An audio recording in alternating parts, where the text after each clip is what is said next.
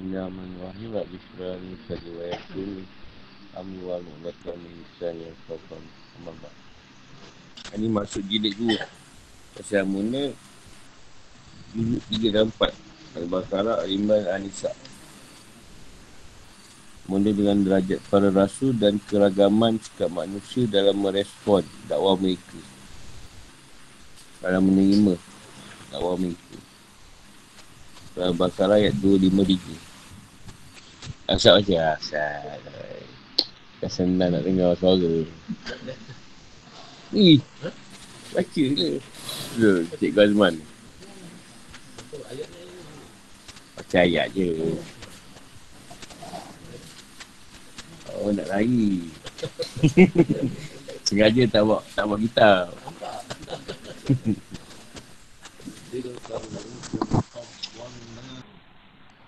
Goji. Memang ni buat goji.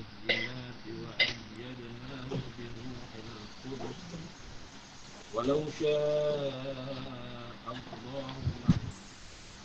min ba'di ma ja'atkum. Walau sya'allahu. Rasul-rasul itu kami lebihkan sebagian dari mereka sebagian yang lain. Di antara mereka ada yang langsung Allah berfirman dengannya dan sebagian lagi ada yang ditinggikannya beberapa darjat.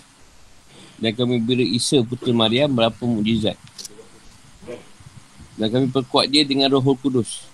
Kalau Allah menghendaki, saya orang-orang setelah mereka tidak akan terbunuh-bunuhan. Setelah bukti-bukti sampai kepada mereka tapi mereka berselisih. Maka ada di antara mereka yang beriman dan ada pula yang kafir. Kalau Allah menghendaki, tidaklah mereka berbunuh-bunuhan. Tapi Allah berbuat apa yang dikehendaki. Al-Baqarah 253.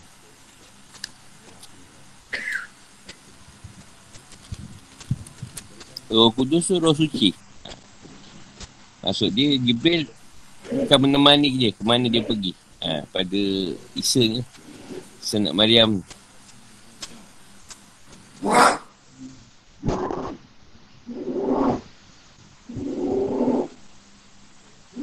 Persesuaian ayat.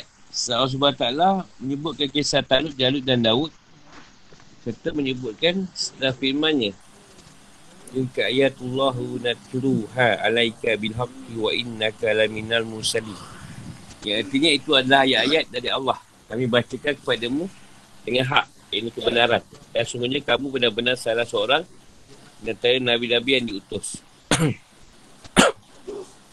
Ayat ini bertujuan untuk memberikan dalil atau bukti dengan mengetahui kisah-kisah tersebut. Bahawa Nabi Muhammad SAW salah satu rasul yang diwahyukan kepadanya, wahyu yang menjelaskan tentang berita orang-orang terdahulu. Di sini selanjutnya Allah SWT menjelaskan bahawa para rasul berbeza-beza darajat dan kedudukan mereka. Allah SWT melebihkan sebagian dari mereka atau sebagian yang lain dengan berikan berbagai keistimewaan yang tidak dimiliki oleh yang lainnya. Secara umum, sikap manusia dalam menerima dakwah para rasul ada dua. Iaitu ada yang beriman dan ada yang kafir. Ada yang tunduk dan patuh dan ada yang menentang dan memerangi. Di belakang semua ini terdapat hikmah Tuhan yang intinya semuanya kembali kepada qadak dan qadak Allah SWT. Tafsir dan penjelasan. Para rasul yang diisyaratkan di dalam ayat wa innaka laminal mursalih, meskipun kedudukan mereka semua sama dalam hal mereka adalah orang yang dipilih untuk menyampaikan risalah Tuhan dan memberi petunjuk umat manusia kepada kebahagiaan dunia dan akhirat. Namun mereka berbeza-beza dalam hal tingkatan kesempurnaan. Allah SWT melebihkan sebagian dari mereka atau sebagian yang lain dengan memberinya berbagai keistimewaan dan kelebihan yang tidak dimiliki oleh yang lain. Melebihkan sebagian dari mereka atau sebagian yang lain dijelaskan juga dalam ayat lain. Iaitu dan Tuhanmu lebih mengetahui siapa yang di langit dan di bumi. Dan sungguh kami telah memberikan kelebihan kepada sebagian Nabi-Nabi atau sebagian yang lain. Dan kami berikan Zabur kepada Daud. Al-Isra' 55. Sedangkan dalam ayat ini adalah rasul-rasul itu kami lebihkan sebagian dari mereka atau sebagian yang lain. Di antara mereka ada yang Allah berkata-kata langsung dengan dia. Di antara para rasul tersebut ada yang Allah SWT lebihkan dengan beri keistimewaan berupa Allah SWT berbicara secara langsung. Secara langsung kepadanya tanpa melalui perantara. Ia adalah Nabi Musa AS Dan dalam ayat lain, Allah SWT berfirman dan kepada Musa. Allah berfirman langsung. An-Nisa 164. Dan ketika Musa datang untuk munajat pada waktu yang telah kami tentukan, dan Tuhan telah berfirman langsung kepadanya. Al-A'raf 143. Oleh kerana itu, Nabi Musa AS diberi julukan Kalimullah. Antara mereka ada yang ditinggikan oleh Allah SWT atas yang lain dengan berapa darajat dan tingkatan dalam hal keutamaan dan kemuliaan. Rasul yang dimaksud di sini adalah Nabi Muhammad SAW. Seperti yang diwakilkan oleh Imam At-Tabari dari Mujahid. Syiakul Kalam, hubungan bersesuaian antara kata. Ini juga menguatkan akan hal ini. Bahawa yang dimaksud adalah Nabi Muhammad SAW. Allah SWT meninggikan dan melebihkan Nabi Muhammad dengan memberi beliau pelbagai bentuk keistimewaan yang sebagainya telah kami sebutkan di atas. Dan masih ada beberapa sisi keistimewaan lagi. Di antaranya adalah pada malam Isra Mi'raj, beliau melihat dan bertemu dengan para Nabi sebelum beliau di beberapa tingkat lagi sesuai dengan kedudukan dan tingkat mereka di sisi Allah SWT. Di antaranya lagi adalah tinggi dan luhurnya akhlak beliau. Yang dijelaskan oleh Allah SWT dalam firman-Nya. Dan sungguhnya, engkau benar-benar berbudi pekerti yang luhur. Al-Kalam 4. Antaranya lagi adalah dengan memberi beliau mukjizat berupa Al-Quran. Yang langgeng sampai hari kiamat. Yang digunakan sehingga hari kiamat. SWT berfirman, sungguhnya kamilah yang menurunkan Al-Quran dan pasti kami pula yang memeliharanya. Al-Hijr 9. Tentang keutamaan Al-Quran, Allah SWT berfirman, sungguh Al-Quran ini memberi petunjuk ke jalan yang paling lurus. Al-Isra 9. Yang antaranya lagi adalah dengan mendirikan dan melebihkan umat beliau. Allah SWT berfirman, kamu umat Islam adalah umat terbaik yang dilahirkan untuk manusia. Kerana kamu menyuruh berbuat yang makruf dan mencegah dari yang mungkar. Dan beriman kepada Allah. Al-Imran 110. Tolong. Buat dia tepi tak boleh tau. Kata batu tu. Al-Subhanallah menjadikan umat Muhammad sebagai umat pilihan di antara para umat yang lain. Sebagai umat yang adil dan menjadikan mereka sebagai para saksi atas manusia yang lain. Al-Subhanallah berfirman, dan demikian pula kami telah menjadikan kamu umat Islam umat pertengahan. Agar kamu jadi saksi atas perbuatan manusia. Al-Baqarah 143. Seandainya Nabi Muhammad SAW tidak dikurnia pelbagai mukjizat dan keistimewaan oleh Al-Quran, maka hari ini sudah cukup. Jadikan beliau adalah Nabi yang paling mulia dibanding para Nabi yang lain. Kerana Al-Quran adalah sebuah mukjizat yang akan tetap kekal sampai hari kiamat. Membuhari meruatkan bahawa Rasulullah SAW bersabda, tak ada satu pun daripada Nabi kecuali ia diberi ayat atau mukjizat yang membuat setiap orang yang menyaknya akan beriman. Adapun mukjizat yang diberikan kepadaku adalah bentuk wahyu yang diwahyukan kepadaku. Maka aku berharap menjadi Nabi yang paling banyak pengikutnya pada hari kiamat. Hadis riwayat Bukhari. Imam Muslim dan Tirmizi meriwayatkan dari Abu Hurairah radhiyallahu anhu Rasulullah SAW bersabda, aku dilebihkan atas para Nabi yang lain dengan 6 perkara. Aku dikurnia Jawamiul Kalim. Sampai sedikit namun mengandungi air hati yang banyak. Aku diberi kemenangan dengan perasaan takut yang dimunculkan di hati musuh. Dihalalkan bagiku harta rampasan perang, seluruh bumi jadikan untukku bersuci, dan masjid tempat solat aku diutus pada seluruh makhluk. Dan aku jadikan sebagai penuntut para Nabi. Riwayat Muslim dan Tirmizi. Ya Allah SWT beri kurnia kepada Nabi Isa AS merupakan al-bayinah. Iaitu ayat-ayat atau mukjizat yang jelas. Dia kata apa? Dan nama aku je. Dia apa? Nak hancurkan apa? Tak ada pengaruh pun aku. Kau rumah setan. Ayat-ayat mujizat. Ayat-ayat atau mujizat jelas. Yang boleh membezakan dari yang hak dan yang batil. Seperti ia boleh bicara ketika masih berada di atas ayunan atau buayan. Boleh menghidupkan orang yang telah mati. Boleh menyembuhkan penyakit kebutaan sejak lahir. Dan penyakit kusta atau kuasa dari izin Allah SWT yang dikuatkan dengan Rohul Kudus. Mereka Jibril sebagai bantahan terhadap kaum Yahudi yang meragukan dan mengingkari kenabiannya. Sebagai penjaga dirinya dari gangguan mereka dan sebagai penjelas akan hakikat dirinya. Iaitu bahawa ia adalah seorang manusia yang diberi kekuatan oleh Allah SWT berupa mujizat-mujizat yang jelas bukan Tuhan seperti yang disangkakan oleh kaum Nasrani. Orang-orang terbagi ke dalam dua kelompok yang sama-sama ekstrim dalam memandang Nabi Isa. Antara berlebihan dalam memusuhi dan menentangnya dan berlebihan sehingga melampaui batas dalam mengagungkannya. Sampai dia orang kata Isa anak Tuhan. Tu yang melampaui batas. Tak sok. Seandainya Allah SWT berkendak para umat manusia yang datang setelah para rasul tidak akan saling berperang. Setelah para rasul datang pada mereka dengan baru bukti dan mukjizat yang menunjukkan kepada yang hak yang harus mereka ikuti. Seandainya Allah SWT berkendak untuk bertakdirkan mereka tidak saling berperang, maka saya mereka tidak akan saling memerangi antara satu dengan yang lainnya dengan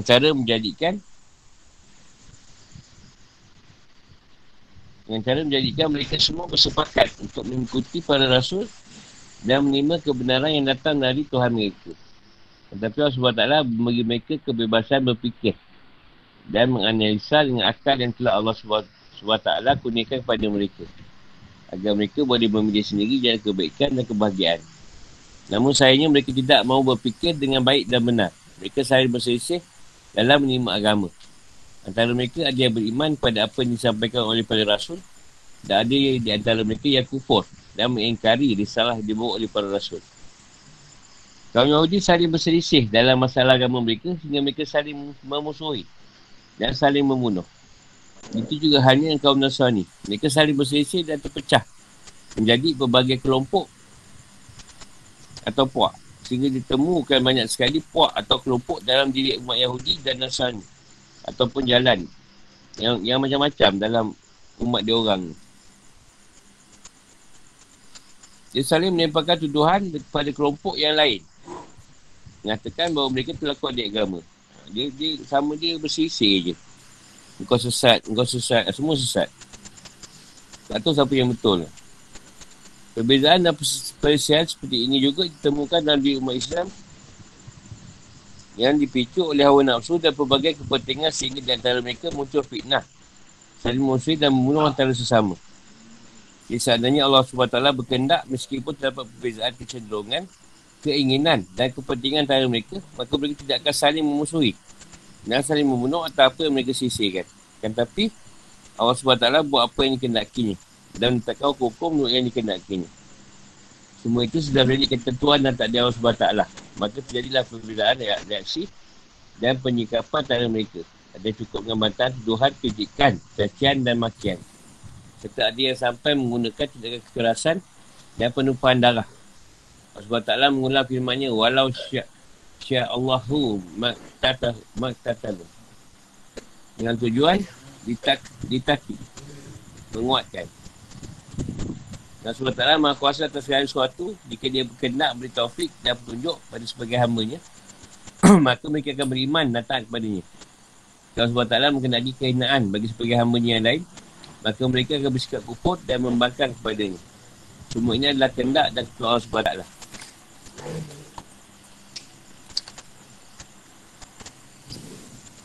Fikir kehidupan atau hukum. Ayat ini menjelaskan bahawa Allah SWT menebihkan sebagian rasul atas sebagian lain dalam hal keistimewaan, kemuliaan, kurnia dan mujizat yang berbeza-beza antara rasul yang satu dengan yang lain. Adapun dalam hal kenabian, maka tidak ada perbezaan sama sekali. Mereka semua dalam hal kenabian. Mereka menyampaikan risalah dan kesatuan tujuan adalah sama. Keutamaan atas satu dengan yang lainnya hanya dalam masalah-masalah di luar ketiga hal ini. Oleh kerana itu, antara para rasul ada yang diberi julukan Ulul Azmi. Di antara mereka ada dijadikan sebagai Khalilullah. Di antara mereka ada yang diajak berbicara secara langsung oleh Allah SWT. Dan ada di antara mereka yang ditinggikan berapa darjat di atas yang lainnya. Rasul lebih utama dari Nabi. Bahawa siapa yang diutus dengan sebuah risalah dan diperintahkan untuk menyampaikannya, maka ia lebih utama dari orang yang tidak diperintahkan untuk menyampaikannya. Para rasul yang diberi gelaran Ulul Azmi iaitu Nabi Nuh, Nabi Ibrahim, Nabi Musa, Nabi Isa dan Nabi Muhammad SAW.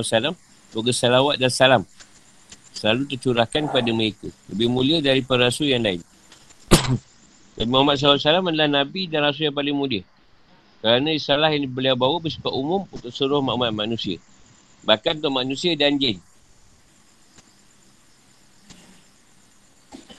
Allah SWT berfirman, dan kami tak mengutus engkau, wahai Muhammad, melainkan kepada semua umat manusia, sebagai pembawa berita gembira dan sebagai pemberi peringatan. Tapi kebanyakan manusia tidak mengetahui. Sabak 28. Itu juga dengan risalah beliau dimahkotai dengan Al-Quran, yang merupakan syariat Allah SWT, yang bersifat langgeng, menjadi penutup bagi seluruh syariat yang pernah ada. Allah SWT, zat yang menjamin untuk menjaganya sampai kiamat, serta keutamaan-keutamaan lainnya yang telah kami sebutkan di atas. Setelah itu Allah SWT berfirman, dan ingatlah jika kami mengambil perjanjian daripada Nabi dan dari engkau sendiri, dari Nuh, Ibrahim, Musa dan Isa putera Maryam, dan kami telah mengambil dari mereka perjanjian yang teguh. Al-Azab 7. Dalam ayat ini Allah SWT menyebutkan pada Nabi secara umum, kemudian memperincikannya dan memulainya dengan Nabi Muhammad SAW. SAW bersabda, aku adalah pimpinan anak cucu Adam pada hari kiamat. Al-Juhad Muslim dan Abu Daud. Ada pun sabda beliau yang diartinya, janganlah kalian menebihkan diriku atas Nabi Musa, atau janganlah seorang mengatakan bahawa aku lebih baik dari Yunus bin Matta. Maka beliau bersabda seperti ini kerana dasari sikap tawaduk untuk mengendah diri. Biasanya juga berlaku bagi para sahabat. Mereka semua sama-sama sahabat, akan tapi terdapat perbezaan utamakan satu dengan lain. Kerana kelebihan dan keistimewaan yang dikurniakan oleh Allah SWT pada sebagian dari mereka yang tidak diberikan pada sebagian yang lain. Para sahabat berbeza-beza dalam hal kemuliaan mereka, meskipun mereka semua sama-sama sahabat yang adil dan terpuji. Hal ini seperti yang diisyaratkan oleh Al-Quran. Muhammad itu adalah utusan Allah, dan orang-orang yang bersama dengan dia adalah bersikap keras terhadap orang-orang kafir, tapi berkasih sayang sama mereka. Al-Fatihah 29. Dan Allah wajibkan kepada mereka tetap tahan menjalankan kalimah taqwa, dan mereka lebih berhak dengan itu dan patut memilikinya. Dan Allah Maha mengetahui segala sesuatu. Al-Fatihah 26. Tak sama orang yang menginfakkan hartanya jalan Allah, di antara kamu berperang sebelum penaklukan Mekah. Al-Hadid 10. Sungguh Allah telah reda orang-orang yang mukmin ketika mereka berjanji setia kepadamu, Muhammad, di bawah pohon.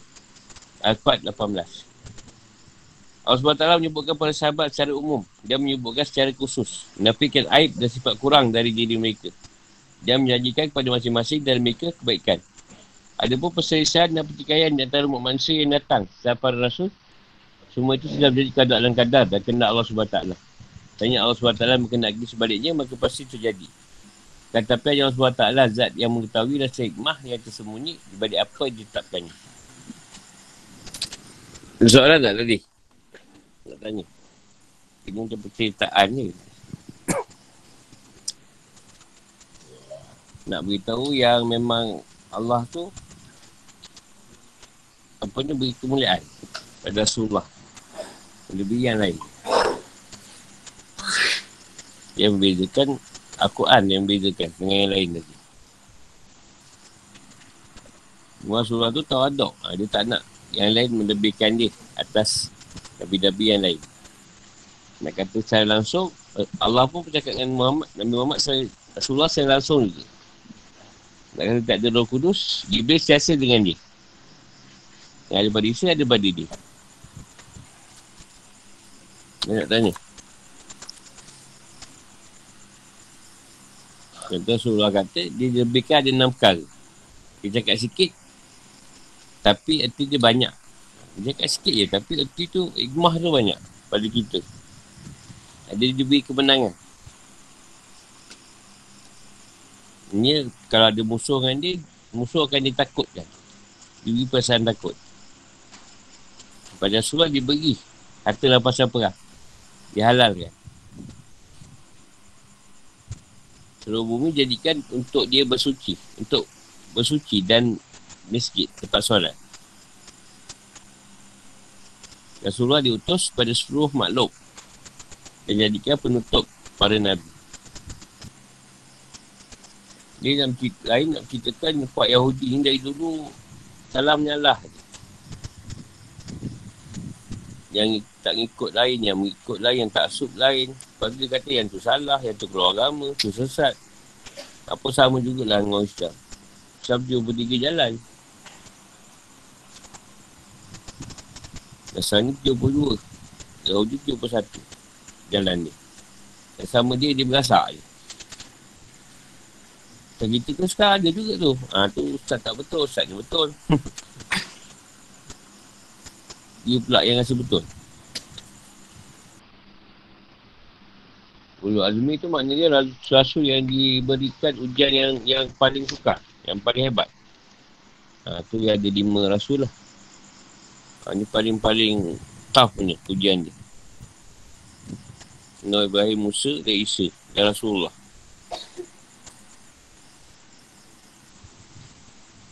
Ada soalan?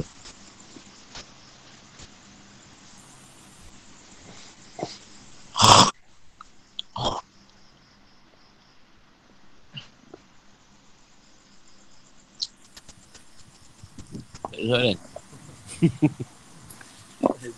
Ha, banyak tak apa ke? Kita melazimi Rasulullah. Ha?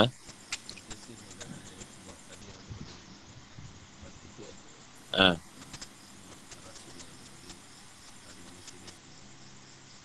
Maksudnya mana tu? Matabat ke apa?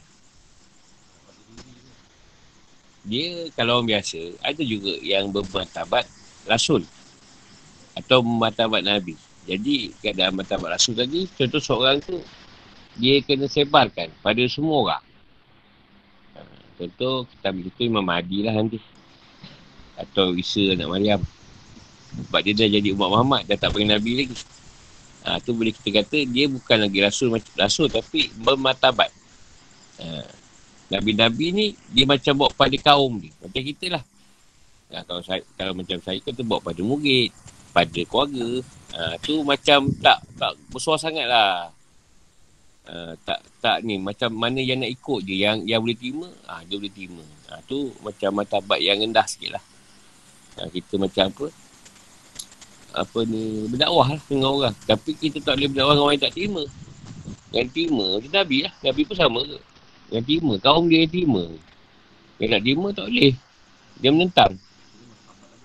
Ha, tu matabat lah. Ha, matabat itu yang kalau pada kita, yang kata Muhammad tu sifat pada roh nurani dekat batin tu, kerohanian dia panggil. Ha, tu Muhammad itu yang ada sifat Rasul sejak mana tablik batonah tu. Ah, ha, itu cerita batin. Dia macam mana nak zahirkan sifat tu tadi. Contoh sidik, amanah, tablik batonah. Tapi yang perlu zahirkan sidik dulu. Kalau sifat benar tu dah ada, yang lain tak susah. Sebab amanah dengan tablik sama bijaksana, dia mengikut kebenaran tadi. Tapi kalau tak ada sidik, ha, dia ada lagi sikit, cabang sikit. Tahu kan dulu tak apa sidik kan. Kita tahulah kita macam mana. Kita bukan dulu bukan elok sangat. Kita ada sewa-sewa sikit lah. Kebenaran ni senang je. Kau tak tahu je, kau tak tahu. Bukan kita nak cari benda supaya sampai orang terima kita ni hebat. Sebab boleh cerita benda yang tinggi ke apa. Tak tahu, aku tak tahu. Tak tahu, saya tak tahu je. Lalu kita cari, soal kita cari sampai dapat. Sebab Arab kalau dapat jawab tu, dia kata hebat lah.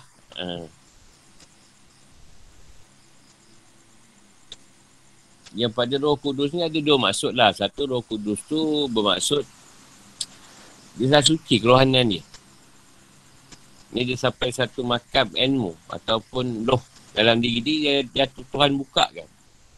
Ni dapat direct lah dunia ke atau ilham tadi direct daripada Allah SWT lah. Maksudnya Jibril bukanlah orang selalu. Maksudnya macam Jibril direct terus dia. Kalau cakap dari kebatinan dia je. Dan tu lebih kurang. Dia ada Roh Kudus tu. Ha, yang melazimi pada Nabi Isa tadi. Maknanya dia tak perlu macam tunggu Jibril datang. Jibril datang baru cakap. Tak. Jibril tu setiasa je berhubung. Dan direct secara kebatinan dengan Isa tu. Ha, dia tak perlu macam Jibril nampak Jibril datang. Masalah jawab tak, dia macam direct kita terus. Satu kata Roh Kudus tu. Macam ni nak sampaikan sesuatu, batin dia terus bicara. Jibril tu bicara dengan batin dia, terus dia direct. Macam tu. Tu kata Jibril sentiasa dengan dia. Dia tak perlu macam duduk sini. Jibril datang, nampak Jibril bagi dia tahu dia. Tu kena ni lah. Kena terima secara Suri tu. Cuma bezanya dengan Nabi lain, Rasul lain ni, dia buat pada kaum dia. Rasulullah tu buat pada suruh. Tak ada ni, kaum Cina ke India ke apa je yang ada, yang tak pernah kita dengar dulu. Semua menerima tu. Macam dulu kan pada umat dia je, Yahudi, Nasrani.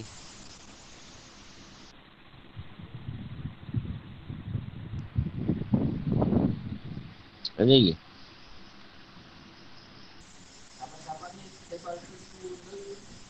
Dia pilih lah. Ada yang ke China. Ada yang ke China, ada yang ke... Siapa yang ke China tu? Lupa lah. Sabri Wakas kot. Sabri Wakas ke China. Ada berapa orang lah. Orang bin Jabal ke Yaman. Ada yang ke Habsyah, ke Afrika. Rasulullah hantar. Da'i lah. Dia panggil da'i lah. Pendakwah. Tapi yang kuat-kuat dengan dia tu, dia tak hantar. Satu tu nak ganti kan.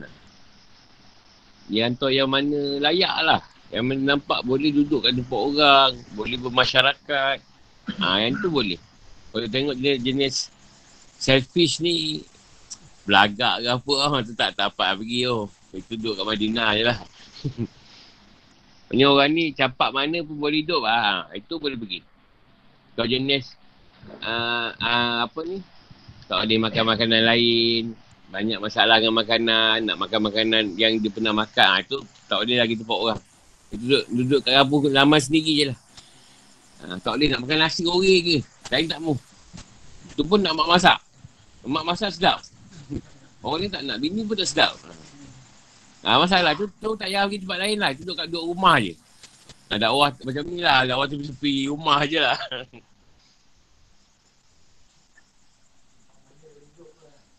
Tak, dia memang ada dia punya ni.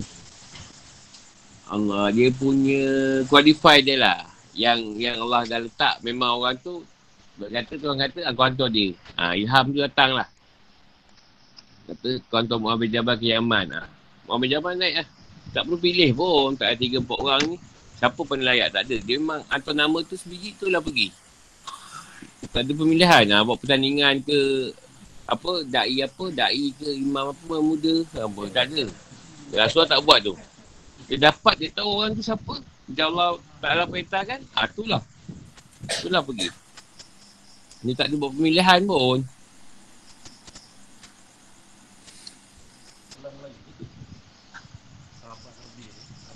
Sampai duduk kapal diutus ke ni lah, ke Nusantara. Satu tinggal di Indon, satu tinggal ke Malaysia. Ada dua, memang ada dua. Yang dikenali tu yang ada nama Syed, Habib ke apa, itu yang lepas lah.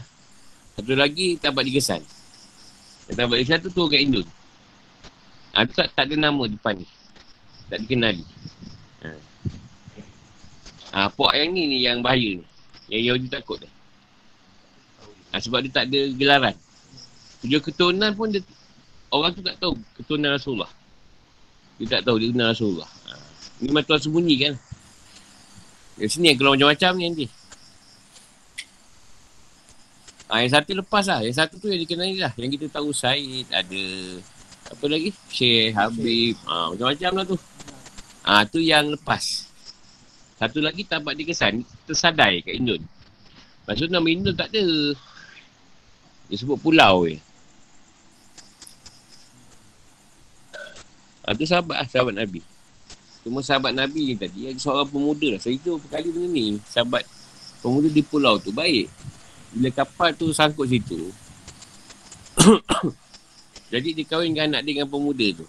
Itu yang keturunan Rasulullah muncul. Terbalik sikit. Dia belah perempuan. Kahwin dengan pemuda belah Jawa tu lah. Keturunan Rasulullah juga. Sahabat ni tadi. Tu yang dia tu lah. Sampai ke kita Wali Songo.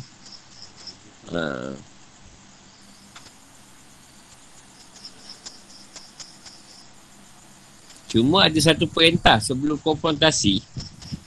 mana keturunan oleh Songo diarahkan pindah ke Malaysia. Konfrontasi Malaysia-Indonesia tu banyak diarahkan. Tu yang banyak masuk ke sini keturunan dia. Jadi tu yang banyak. Saya ingat tahun, dia dah start masuk sini tahun bukan konfrontasi. Saya ingat dah tahun 1940-an, 1920-an dia dah start lah. Dia berhijrah ke Malaysia.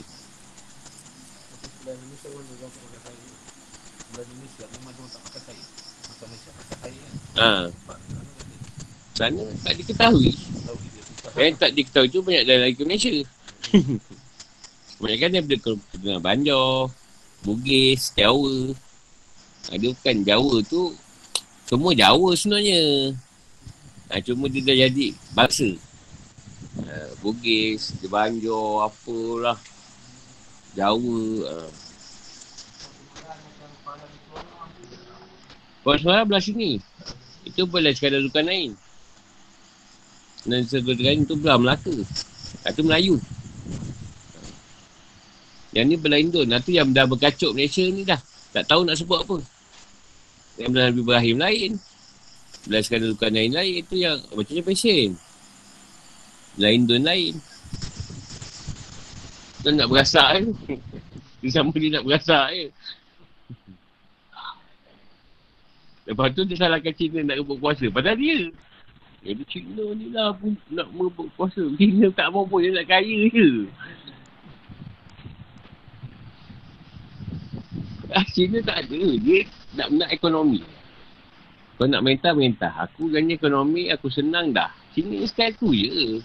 Mana negara pun. Mereka tak nak mentah dia. Tapi aku nak ekonomi.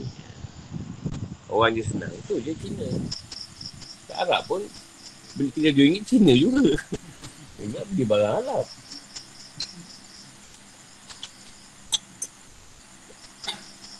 Beli kopi banyak-banyak dia beli Cina.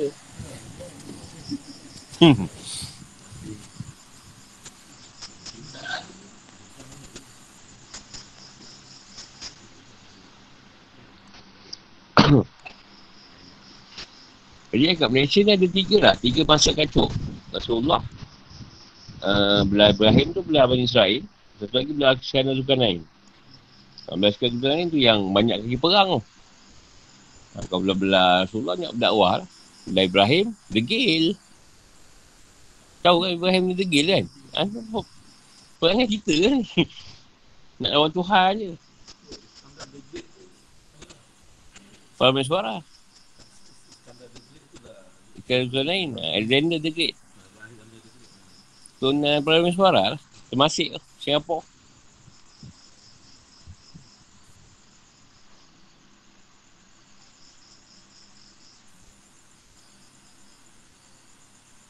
Yahudi macam dah tahulah cerita ni. Sebab tu daripada awal dia dah letak keadaan dia dekat Singapura lah. Tapi cuma dia tak tahu je. Nak cek macam mana.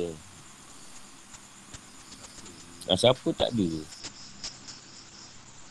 Dah baca semalam, Talut tu pun pengembala kambing.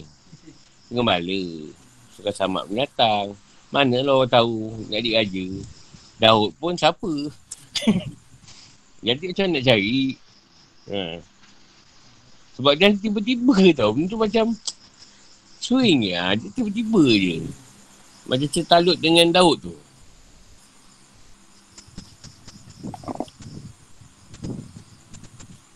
Dia pula kata esok nanti ada Samuel.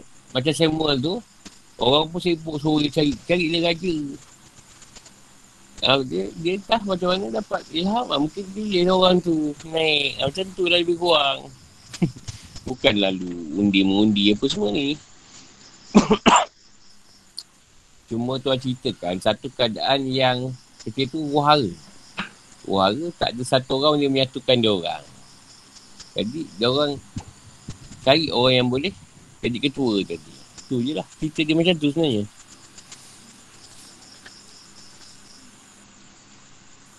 Rasulullah. Dia orang duk gaduh nak tak ajar suat.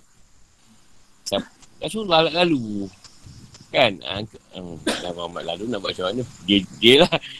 Dia lah pilih. Habis kan macam tu je. Bukan susah sangat.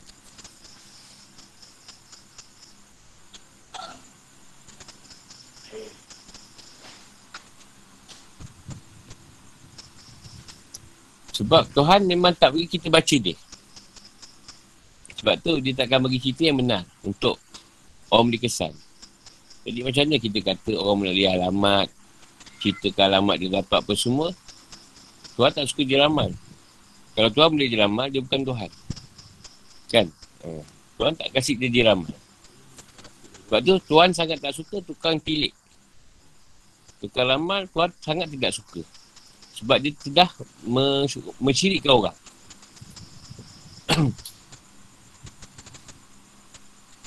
Macam kita, ramalan cuaca esok hujan. Ramalan tu ramalan. Tapi bila hujan, jangan cakap ramalan tu betul. Allah yang turun hujan. Ramalan tu ramalan je.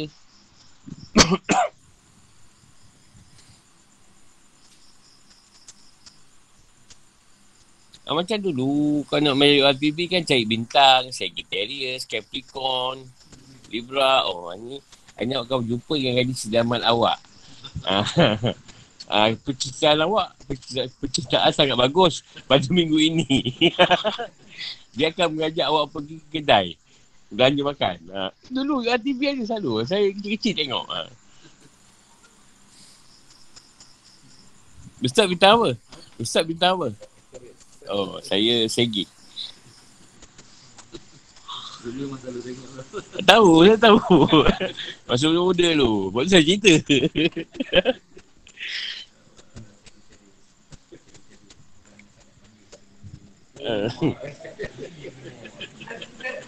Tak, sebab masa tu pengetahuan agama kurang tau. Jadi kita bergantung dengan benda-benda macam tu tau. Jumpa Tok Moh. Tok. Tengok air labuan dia can tak? Nombor. Tak berapa lah. Kau ada barang ke bawa? Barang apa tu? Kau carilah apa-apa. Buat panggil jin. Tanya kan nombor. Bawa dia kan keris lah, apalah. Tombak tu. Perikut buruk pun jadi. Asal klasik je. Oh, boleh. Oh, kau lah. Kacik pinang yang dah berkarat. Apa ni bekas sembaga kemian tu. Oh, macam-macam sirik. Lepas tu cari apa?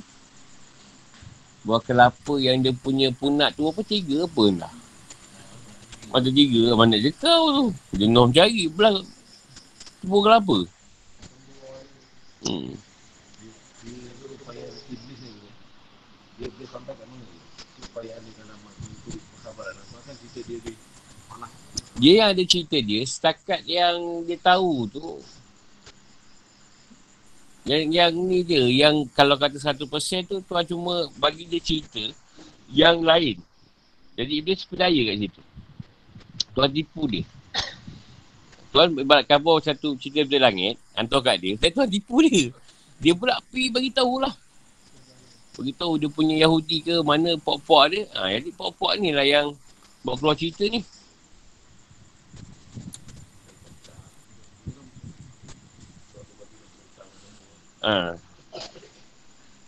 Iblis sebenarnya kebanyakan sepa Rasulullah. Kebanyakan Tuhan tipu dia je. Cerita dia memang tak betul. Jadi perkabaran dia buat tu semua tak betul. Sebab tu Yahudi Nasrani dia punca.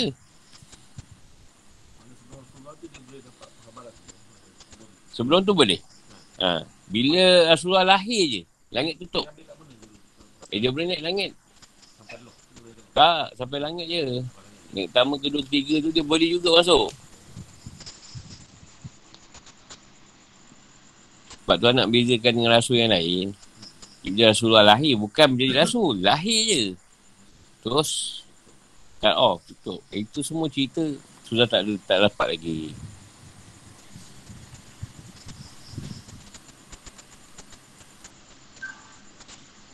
Tuhan ni maha pengasih penyayang.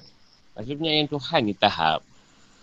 Kalau Iblis sudah tahap macam tu pun, Tuhan tak ada masalah. Macam Tuhan tak kisahlah dia nak naik-naik lah.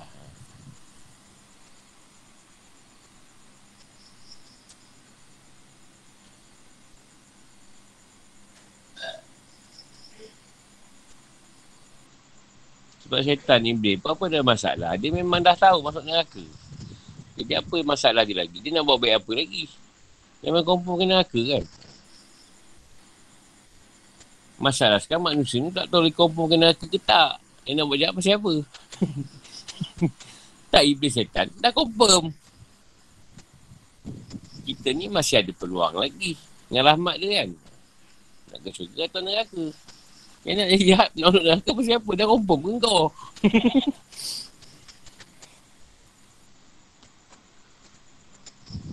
Manusia ni masih ada peluang. Walaupun dia saat akhir nak mati kan, Allah masih bagi peluang dia bertaubat.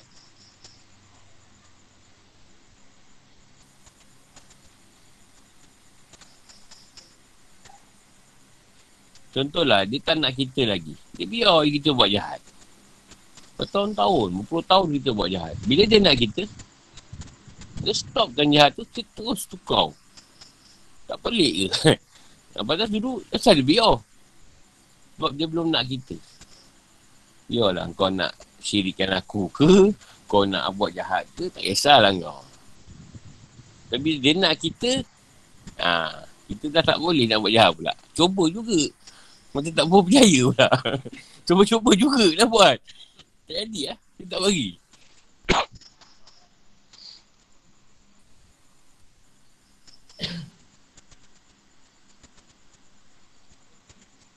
Maksudnya Ustaz, perintah berifat di hadapan Allah SWT.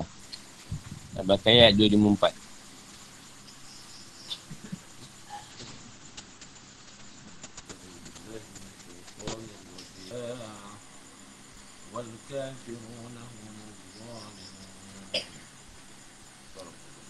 Wahai orang yang beriman, infakkanlah sebagai dari rezeki yang telah kami berikan kepada kamu sebelum datang hari ketika hari tidak ada lagi jual beli dan tidak ada lagi syafaat. Orang kafir itulah orang-orang yang zalim. Al-Baqarah 254. Al-Bai artinya dasarnya ialah mencari keuntungan melalui segala bentuk pertukaran. Namun yang dimaksud di sini adalah tebusan. Maksudnya hari di mana tidak ada tebusan di dalamnya. Sehingga orang yang bersikap teledor. Teledor ni apa? Degil lah. Jika mendengar penjelasan ini, maka ia akan langsung memperbaiki sikapnya. Maksudnya tidak ada hubungan persahabatan dan kasih sayang yang berguna. Kalau syafaat, maksudnya dari perhitungan amal. Tak ada syafaat tanpa seizin Allah SWT. Wal kafirun dan orang kafir kepada Allah SWT. Kepada orang yang ditetapkan dan diwajibkan atas mereka. Yang maksud di sini pendapat Imam Hasan Basri adalah orang yang meninggalkan kewajipan bayar zakat. Kerana dimaksud perintah berinfak di sini adalah infak yang bersifat wajib. Sesuai dengan ancaman yang ada. Iaitu bahawa orang yang meninggalkan kewajipan bayar zakat adalah orang-orang yang zalim. Seperti yang dijelaskan oleh Zamakhsyari. Orang yang zalim adalah orang yang membangkang terhadap perintah Allah SWT atau orang yang menginfakkan harta yang tidak kena pada tempatnya yang benar. Kesesuaian ayat. Ayat sebelumnya mengandungi perintah untuk berjihad dengan jiwa. Adapun ayat ini mengandungi perintah untuk berjihad dengan harta dan menginfakkannya di jalan kebaikan. Kerana dengan berinfak di jalan kebaikan, maka manusia berarti telah menabung pahala amal tersebut di sisi Allah SWT. Dan agar mereka segera untuk mengamalkannya di dunia ini. Tak usah ada penjelasan. Allah SWT mengintahkan orang mukmin yang memiliki keimanan yang benar dan sungguh-sungguh untuk berinfak dengan Allah SWT. Hal ini menurut pendapat Ibn Juraish dan Sa'id bin Jubair mencakupi zakat wajib dan sedekah sunnah. Ibn Atiyah berkata pendapat ini benar. Tapi ayat sebelumnya yang membicarakan tentang masalah perang dan sungguhnya Allah SWT menolong orang-orang mukmin di dalam menghadapi orang kafir menguatkan bahawa anjuran berinfak di sini adalah anjuran berinfak dengan Allah SWT. Hal ini dikuatkan dengan akhir ayat yang artinya dan orang kafir, itulah orang yang zalim. Maksudnya, maka hadapilah mereka dengan berperang dan menginfakkan harta. Firman Allah SWT, mimma razaqnakum, menguatkan penegasan anjuran untuk berinfak. Kerana firman ini menunjukkan bahawa yang diminta tidak lain adalah sebahagian dari apa yang dikurniakan Allah SWT pada para hamba-Nya. Anjuran ini kembali dipertegas dengan penjelasan bahawa akan datang suatu hari di mana manusia akan merasa sangat menyesal. Namun penyiasat itu tidak berguna sama sekali, iaitu hari pembalasan, hari perhitungan amal dan hari penerimaan pahala dan siksa. Hari di mana tidak ada tebusan atau ganti yang berguna. Tak ada jalinan persahabatan atau kasih sayang. Tak ada syafaat atau perantara atau nasab yang bisa memberikan manfaat. Satu hari di mana ukuran-ukuran akhirat berbeza dengan ukuran di dunia. Hal yang sama juga dijelaskan dalam ayat lain, iaitu dan takutlah kamu pada hari ketika tidak seorang pun dapat milik orang lain sedikit pun. Sedangkan syafaat dan tebusan apapun darinya tidak diterima dan mereka tidak akan ditolong. Al-Baqarah 48.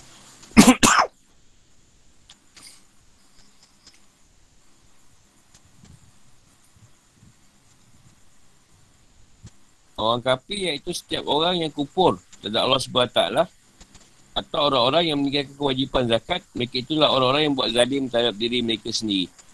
Maksudnya kerana mereka berperang dengan jiwa dan harta. Dan orang-orang yang memelanjakan harta, mereka meletakkan harta mereka tidak pada tempatnya. Allah SWT menyebut orang seperti mereka dengan sebutan kafir sebagai sebuah ancaman dan menegaskan bahawa sikap seperti itu sangat jelek. Seperti firmannya, "Sesiapa mengingkari kewajipan haji, maka ketahuilah bahawa Allah Maha Kaya, tidak memerlukan sesuatu dari seluruh alam." Al-Imran 97. Sampai itu juga sebagai penjelasan bahawa meninggalkan kewajipan zakat termasuk salah satu sifat orang kafir. Seperti terdapat dalam firmannya, dan kecelakaan besarlah bagi orang-orang yang mempersekutukannya, iaitu orang yang tidak menunaikan zakat. Silat 6-7. Atta bin Dinar berkata, "Alhamdulillah, dan dipuji bagi Allah SWT, zat yang berfirman, wal kafirun nahumul zalimun. Tidak wal zalimun hum al-kafirun." Dan yang kedua berarti bahawa setiap orang yang zalim adalah kafir. Padahal berapa banyak kezaliman yang terjadi antara manusia. Fikir kehidupan atau hukum-hukum. Ini mengandungi perintah menginfakkan harta di jalan kebaikan, baik dengan menggunakan jalur zakat wajib atau dengan jalur sedekah sunnah. Dan semuanya mendatangkan pahala yang agung kelak di akhirat. Dengan adanya kesedaran menginfakkan harta, ciptalah solidaritas di antara umat Islam. Maka menginfakkan harta adalah jalan yang harus ditempuh guna menjaga martabat, kedudukan dan kehormatan umat Islam, guna mengambil kembali hak-hak umat Islam yang terampas, serta menjaga kawasan dan tempat-tempat suci umat Islam. Dan siapa yang melalaikan kewajipan ini, padahal ia termasuk orang kaya yang mampu untuk berinfak, maka hari ini akan menjadi sebab kehancuran dan kehinaan umat Islam, dan tidak akan ada kelangsungan hidup yang layak dan tidak akan ada yang namanya kebahagiaan, bahkan bagi orang kaya itu sendiri, jika tiga mata rantai yang menakutkan telah menyerang sebagai individu umat, iaitu penyakit, kemiskinan dan kebodohan. Ibn Atiyah berkata, zahir ayat ini mengatakan bahawa yang dimaksud adalah semua bentuk kebaikan. Tetapi ayat sebelumnya yang menjelaskan tentang peperangan dan menjelaskan bahawa Allah SWT menolong orang mukmin dalam melawan orang kafir lebih menguatkan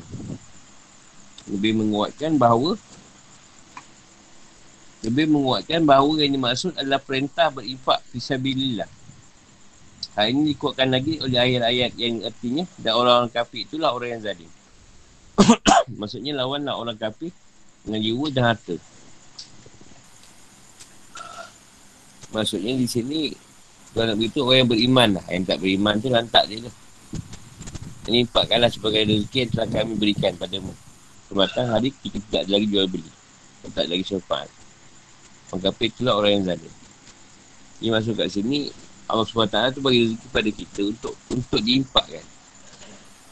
Sama macam surah katalah, untuk diri sendiri, untuk keluarga, untuk masyarakat. Itu untuk yang ada lebih. Itu yang kita kata, kalau segala perkara di-share kan, dibahagikan sama rata. Yang kaya bantu yang miskin, tak ada masalah.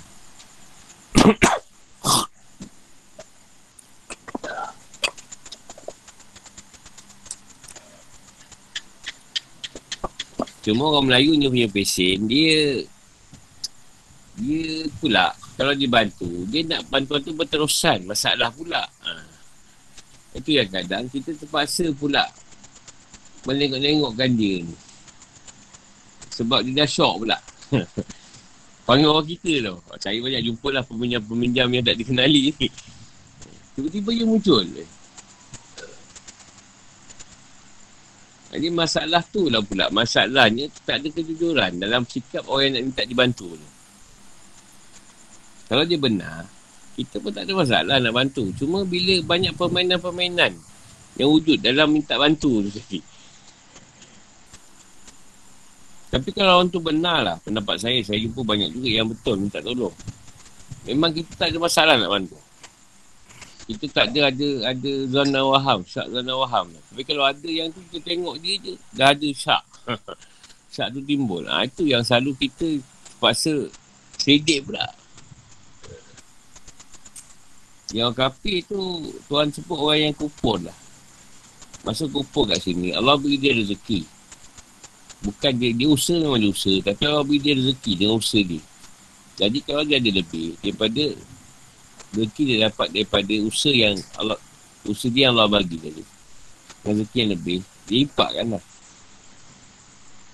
Tapi kebanyakan kita nak berimpak jalan Allah tu. Sebab tu nak berimpak ni, kita ambil lah. Ada yang kuat, macam Sayyidina Abu Bakar. Maksudnya ni, semua harta aku impakkan. Semua harta ni, ya Abu Bakar, untuk isteri dan keluarga kau, apa yang ada? Allah dan Rasul. Ha, tu label pertama. Maksudnya ada orang yang boleh buat Sayyidina Abu Bakar. Kedua, caranya macam Sayyidina Umar. Maknanya Umar tak boleh bagi semua. Umar bagi sebahagian. Jadi sebahagian lagi untuk siapa Umar? Untuk keluarga aku. Jadi ada yang macam Sayyidina Umar buat. Tak boleh bagi semua. Jadi Sayyidina Usman memang kaya. Cakap je berapa dia bagi. Sayyidina Usman dia tak perlu. Maksudnya kita ada lebih, cakap je nak berapa. Dia akan bagi berapa yang kita minta. Itu Sayyidina Usman dia kaya. Ketiga, Sayyidina Ali. Dia pun tak ada harta. Tapi dia ada kekuatan. Ada keupayaan. Jadi Sayyidina Ali berkhidmat cara, dia impak cara berkhidmat.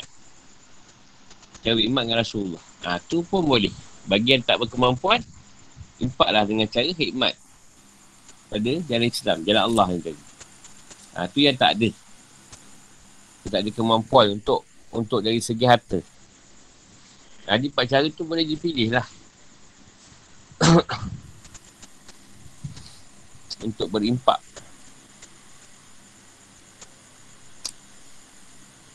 Sebelum datang hari ketika hari tak dijual beli. Itu hari kiamat. Dan hari akhirat. Ketika ni tak boleh nak impak lagi. Rugilah. Bayar banyak duit tadi tak berimpak. Rugilah dia dekat sana esok.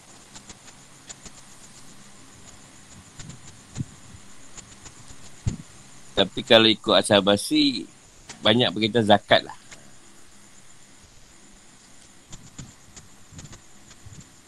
Kita nanti nak cerita pasal masalah zakat ni.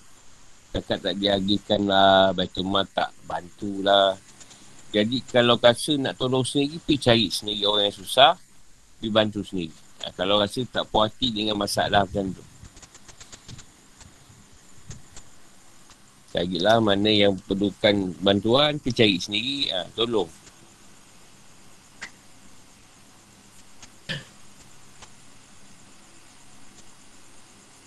Jadi bila orang kaya ni tadi tak nak impak, itu yang kata dia banyak kehancuran berlaku.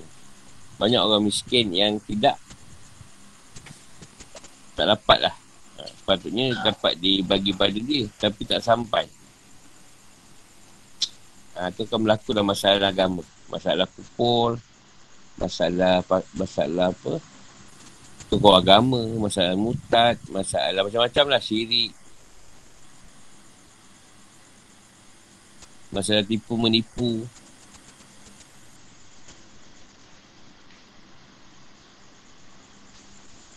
Orang semua susah.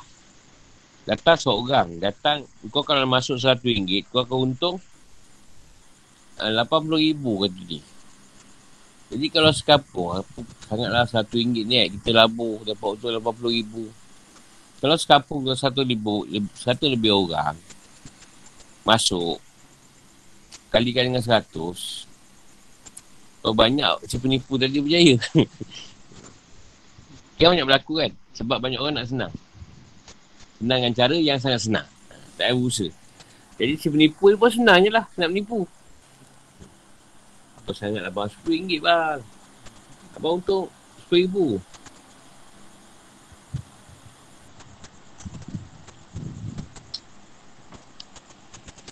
Dia minta RM10 dekat 1 juta orang. Dia boleh dapat 1 juta orang. RM10 apa? Apa bahagi lah. Kalau dapat-dapat, tak dapat-tak. Tapi orang yang tadi tu dah dapat berapa juta.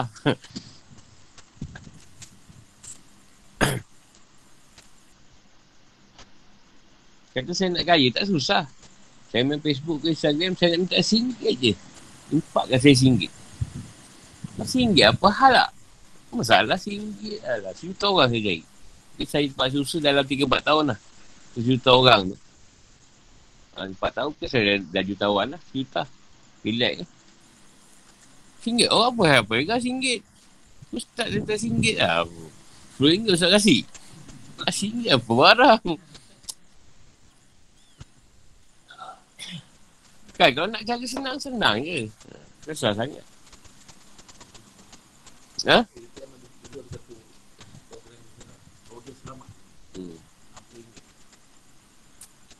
RM60 kalau satu UTM masuk.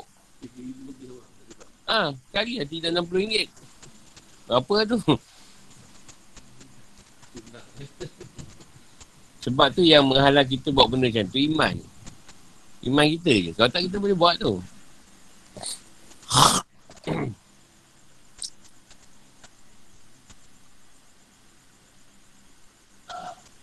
Kalau ikut Ibn Atiyah ni, apa yang kita buat baik lah, itu semua fisabilillah lah. Benda yang baik tu, itulah kita kata impak kerana Allah.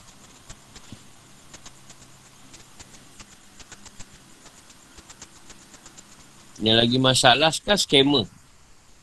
Oh, kita juga yang duduk kat skema tu. Macam-macam cara taktik dia jalankan nak menipu orang. Tak, dia punya strategi tu bagus. Cara penipuan tu memang licik. Dan dia tu bercampur dengan pukau pun ada. Skema dia tu. Ada.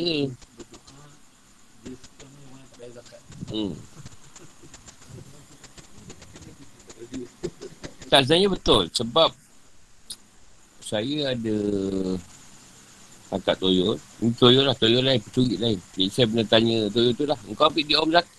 Kau curi dia siapa sebenarnya? Jadi aku ni wujud. Sebab untuk orang yang tak berzakat, curi. Jadi mana yang tak berzakat, memang aku dapat ambil duit dia. Jadi siapa yang toyol dapat ambil tu, tak berzakat lah orang tu. Contohlah macam ni. Dia simpan RM3,000. Dalam laci dia RM3,000. Ambil lah sikit zakat. Untuk, lepas tu simpan lah. RM3,000 balik ambil berapa? RM2.5 ada. RM2.5 zakatkan untuk RM3,000 je. Dia tak apa curi. Contoh, orang tu ada RM1,000. Dia nak zakat RM100 kata. Dia tak curi kata dia. Tapi orang kita kata, tak cukup RM10,000 lagi. Kita tapaskan RM10,000 boleh zakat. Nak tunggu RM10,000 memang kau tak ada.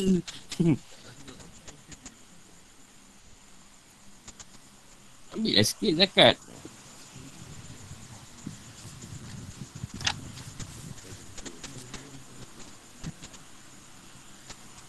RM1 pun sama. Memang tuan jadikan tuan ambil duit orang tak berzakat. Orang tu berzakat payah.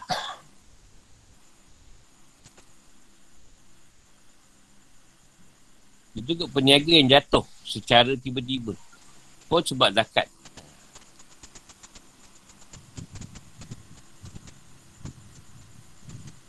Sekarang dia ada 18 juta. Duit dia, dia dapat projek 18 juta juga. Sepatutnya 18 juta ni, dia ambil zakat tu dulu, dia berzakat. Tapi tak, dia 8 juta, ini untuk projek. Zakat nanti akan datang. Kalau kena untung. Tak, 8 juta projek dia ambil tu, habis. Dia dengan dia lingkup. Itu yang berlaku kat kontraktor Melayu lah. Cina tak susah, dia lingkup, dia lari atau dia bunuh diri.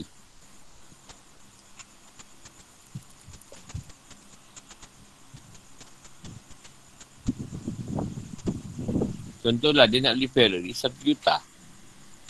Kalau 1 juta ni dia tak beli Ferrari, dia cari 100,000 orang yang nak pakai kereta. Dia beli kereta second bagi orang tu pakai. Banyak bagian dia dapat. Contohlah kan. atau juta yang dia nak beli Ferrari haji, dia panggil siapa yang nak niaga datang jumpa dia. Dia nak bantu. Ha. Banyak peniaga Melayu boleh. Lebih kau tabur duit berata-rata tu.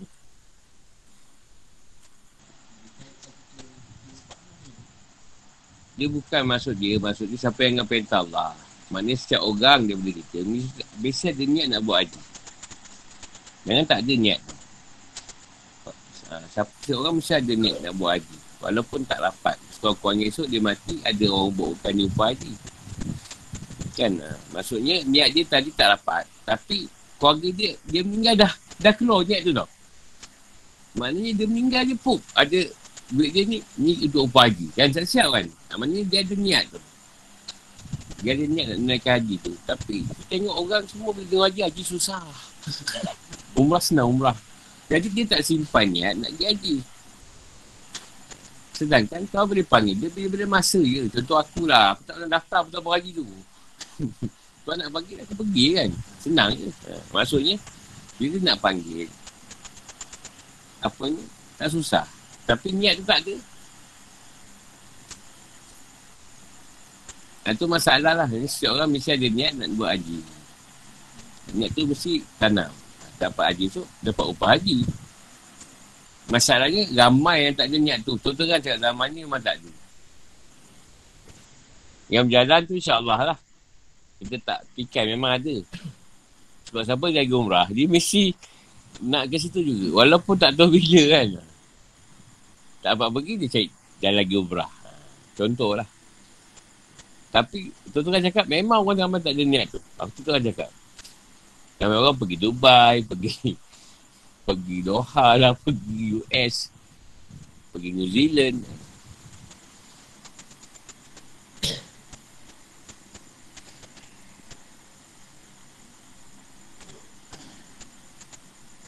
Sebab dia dah baca ayat, ada ayat yang sebut, bagi yang mampu. Aku memang confirm tak mampu. Dia dah awal dah tak confirm tak mampu. Haa. Ada masalah dia lah. Masalah dia tak nak buat. Tak nak niat tu tak ada. Saya kau pergi tanya lah. Kat Kelacah tu, dari 10 orang kau jumpa. Entah tu tak tidak.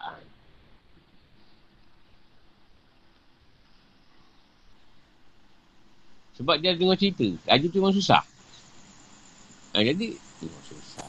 Aku memang tak mampu ni.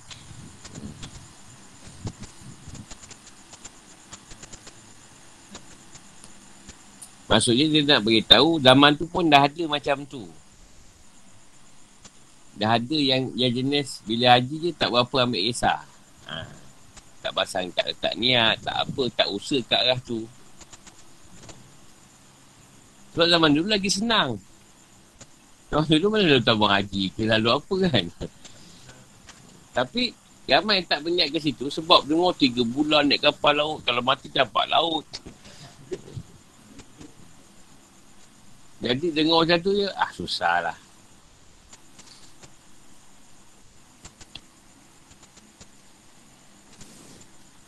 Jadi peristiwa ni dah berlaku zaman dulu lah. Sekarang pun sama dia.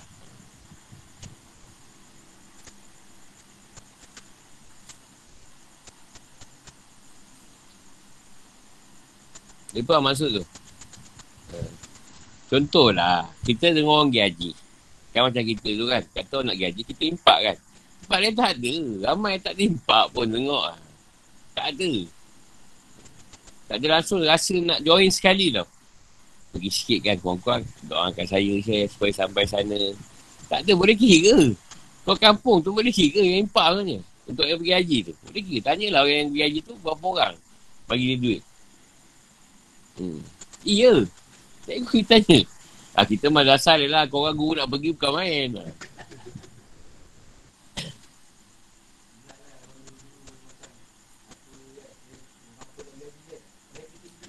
Ya, tapi tak ramai.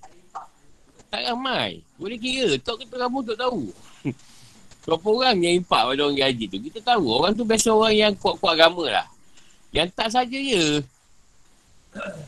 Pantak pergi Kenduri, makan. Balik.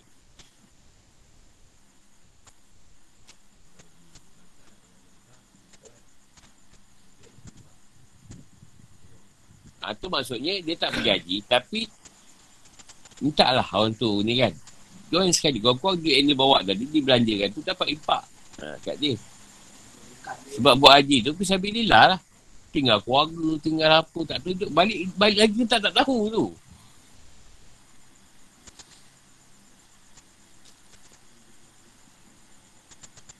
Kau tahu senang. Itu maksud dia lah.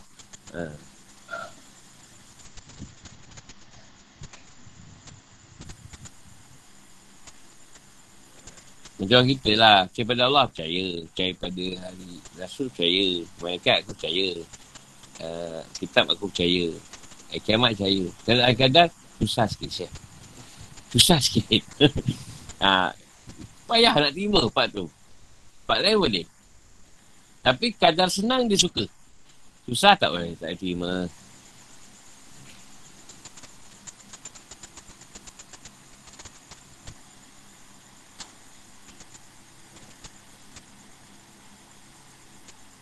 Jadi maksudnya orang yang pada haji tadi, maknanya dia tak boleh pergi. Dia ada niat.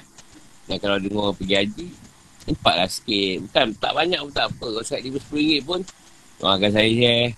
Quran boleh sampai kan, saya boleh sampai ke, dah lah tu je.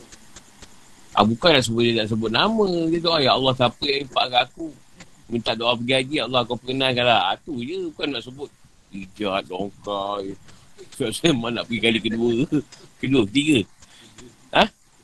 ketiga, orang takkan nak sebut semua nama, doakan je lah, bagi siapa yang impak, yang minta doa apa, tak pergi haji kan. Ya Allah kenalkanlah doa mereka. Dah lah tak nak sebut nama 100 orang bagi. Kena halau kan polis. Nak menolak kat Haji Ismail ni. Dia nak dua. Kalau tak laudah Haji Ismail kan. Kalau dah malu dia lama. 9 minit je. Lebih 5 minit kena halau kau. Memang kena marah. Doa yang nama. Sekarang solat dia cuit. Yang masa haji cuit. Sebab ramai yang haji, dia ramai.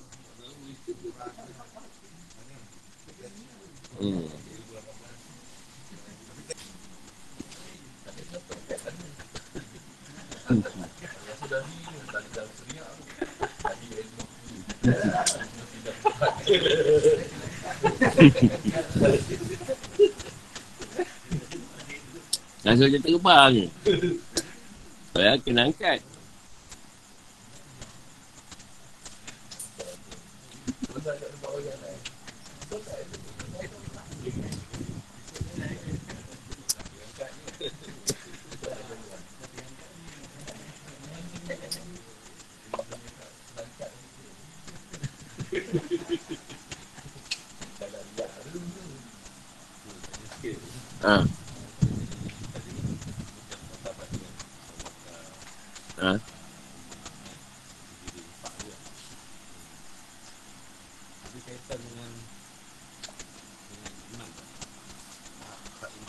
Memang ya, kita sendiri tahu Abu Bakar macam mana.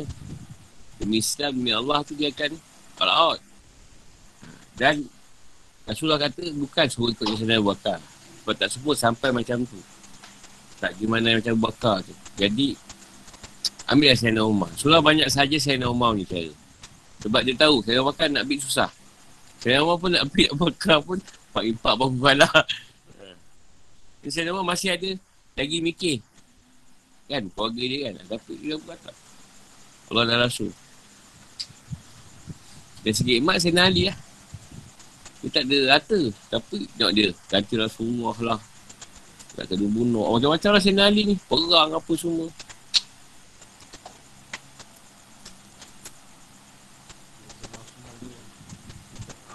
Sayyidina Osman tu untuk orang yang kaya, orang kaya yang kita boleh minta dia, dia bagi je.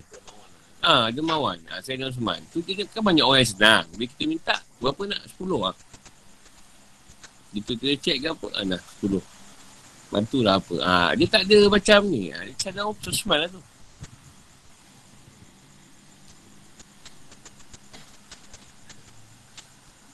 Maksudnya kalau orang kaya-kaya, yang dermawan, ambil Sayyidina Osman lah.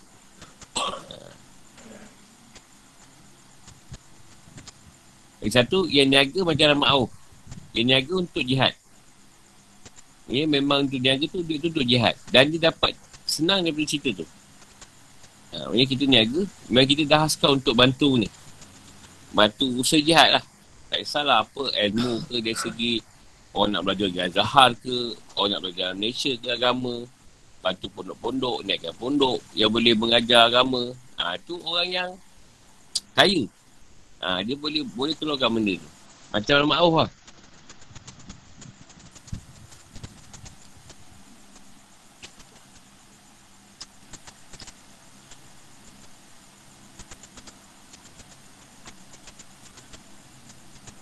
Dia punya cara lah nak jihad. Kalau orang dia tak ada tu, dia nak sumbang makanan. Pun jihad juga. Sebab daripada makanan yang disumbang tadi, dia darah daging. Orang pula beramal ibadah dengan makanan yang dimakan tadi. Dia darah daging. Dia dapat bagian kat situ. Makanan tu. Sebab orang yang utama makan. Lain tak apa-apa. Orang lain semua kereta ada, apa semua ada.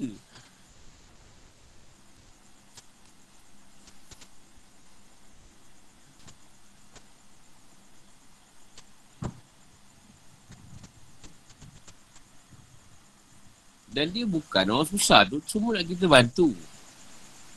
Yang kita bakar. Dia ada berapa orang ni yang dia bantu betul. Ha, tu yang dia tu. Ha, bukan yang kita tahu dia susah. Memang dia tak boleh nak sepas dengan kerja ke apa semua tak boleh. Ha, itulah kita bantulah dia. Bukan semua orang. Semua orang ada gambar kerat. Ada apa kan. Tengok pun nak tolong pun. Macam tak apa kena.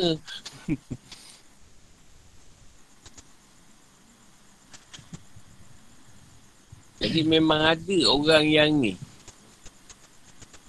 Yang bermasalah tu memang kita disuruh bantu tu. Dan kita tahu dia memang masalah. Tak bantulah dia. Bukan ramai. Tak ramai orang macam tu. Dan dia pula bukan meminta-minta. Tapi kita tahu dia susah. Dia tak minta. Man tolong aku Man. Tak ada. Tapi kita tahu. Itu yang kita tolong. Itu kategori miskin lah. Pakil ni memang dah kompor kena tolong.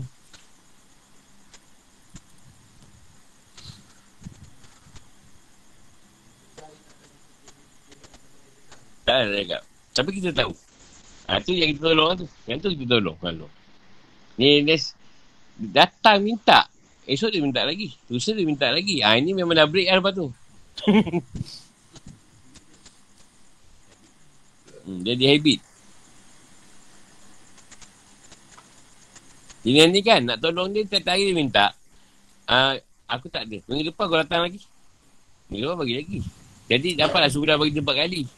Kalau kita ajak dia tiap hari dia akan datang. Saya teruk kena dulu. Jenis ni.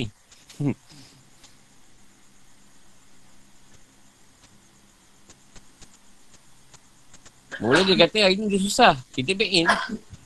Esok hal lain pula dia buat. Susah lain. Susah lain dia letak.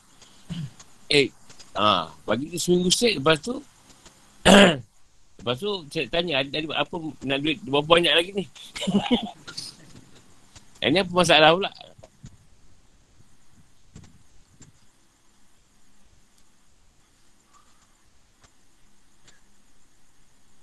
Bila wujud orang macam ni yang jadi, orang dah mula tak nak tolong. Ni masalah yang dia minta tak boleh henti ni. Ambil kesempatan.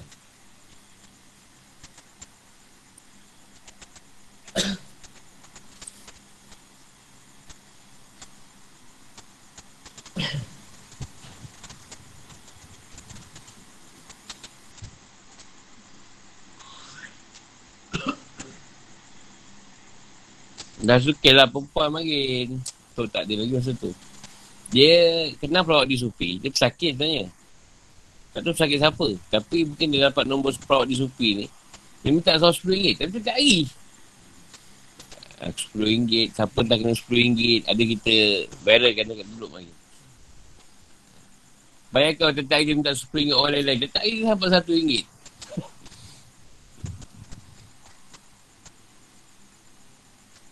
Dia minta sikit. Tapi dia minta ramai. Dia target hanya 10 orang perawat dia akan minta.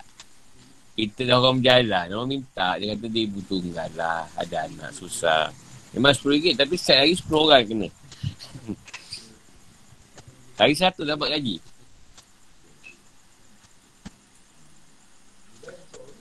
Ha? Tak, dia penggunaan teknik skema tu. Ha. Dia tak banyak, tapi dia tak ramai.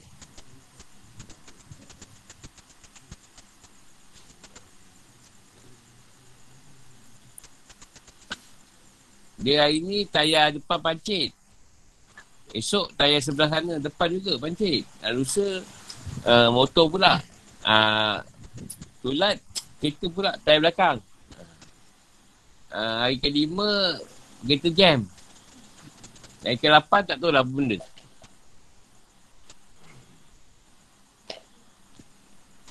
Ni dipanggil bukan susah, skema.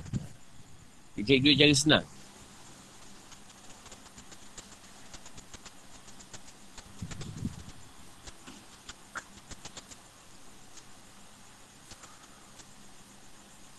Ni yang orang kata kupur. Kupur dari sudut, dia ada upaya. Dia ada tenaga. Dia boleh cari cara untuk cari duit. Tapi dia nak guna cara yang mudah. Tu kata kupur dari sudut keupayaan dia. Kalau bagi dia tenaga, tu lambat kerat, dia tak nak usaha. Lepas tu kalau pada Rasulullah sebut dulu, atau Tuhan sebut dulu, pelacur lebih baik daripada dia ni. Daripada orang macam ni. Sebab pelacur tu terpaksa usaha. Serah body dia, penat lelah kan. Nak yang lelaki. Yang ni tak. Dia senang je. Dia cari 10 orang, dia pau. Pau je cipta alasan-alasan yang kukuh. Supaya kita yakin yang dia susah. Ini lebih masalah ni. Bukan nak suruh je pelacur. Tapi nak sebut.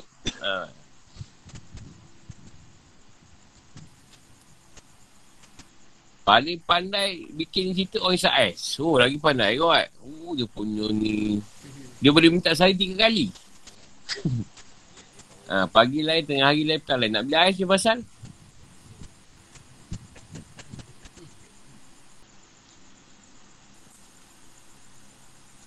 Lagi soalan, Ustaz? Tak ada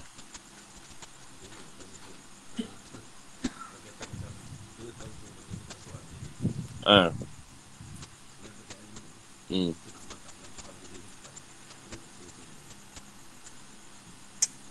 Dia sebenarnya kita tak tahu semua dia. Kita buat je lah. Maksudnya tauhid dah kat depan. Contohlah, kita tahu semua cerita Tuhan. Ada orang mengubat kita. Kita tetap sebut setan. Sebab cerita dia juga. Setan tu Iblis cerita dia juga. Jadi tak ada masalah orang nak sebut tu. Memang kita tahu semua Tuhan.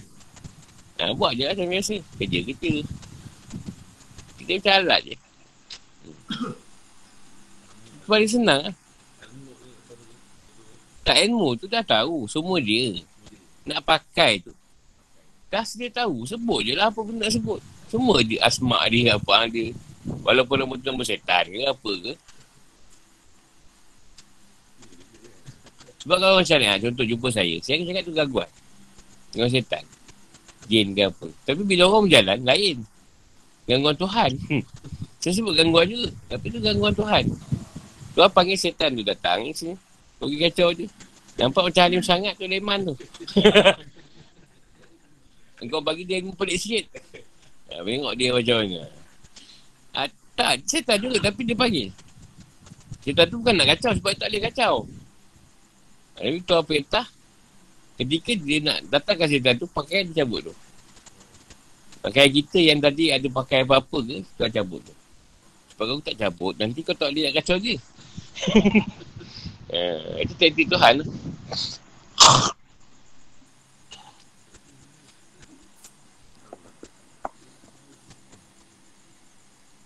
tu.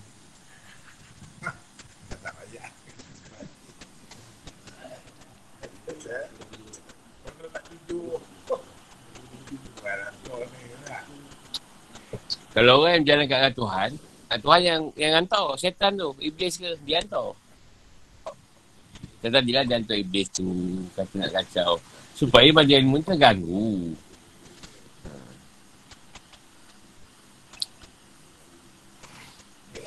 Tak, dia saja nak suruh belakang. Depan murid kan, bunuh iblis tu senang je kan. Pagi Pak Kodi pun tak jalan. Dia saja nak suruh kita riak sikit lah. Oh, tengok power guru. Oh lah, benda pun. Macam power je.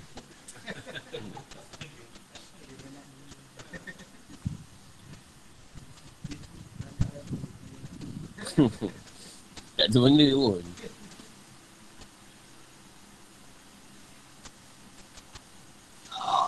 Dah puas dah membunuh dia. Dah malas lah. Saja dia tu nak dapat perinterapan dari yang lain tu kot. Dia bunuh aku tu dia. Oh, best lah. Okay, syahid dia lah. Syahid dia lah tu. Syahid iblis apa benda tu. Ajaran ni tak tahu aku.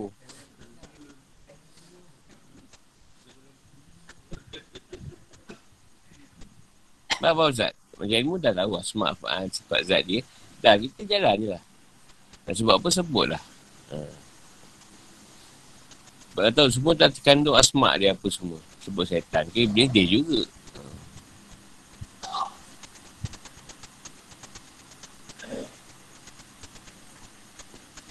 Macam tadilah kita cerita impak.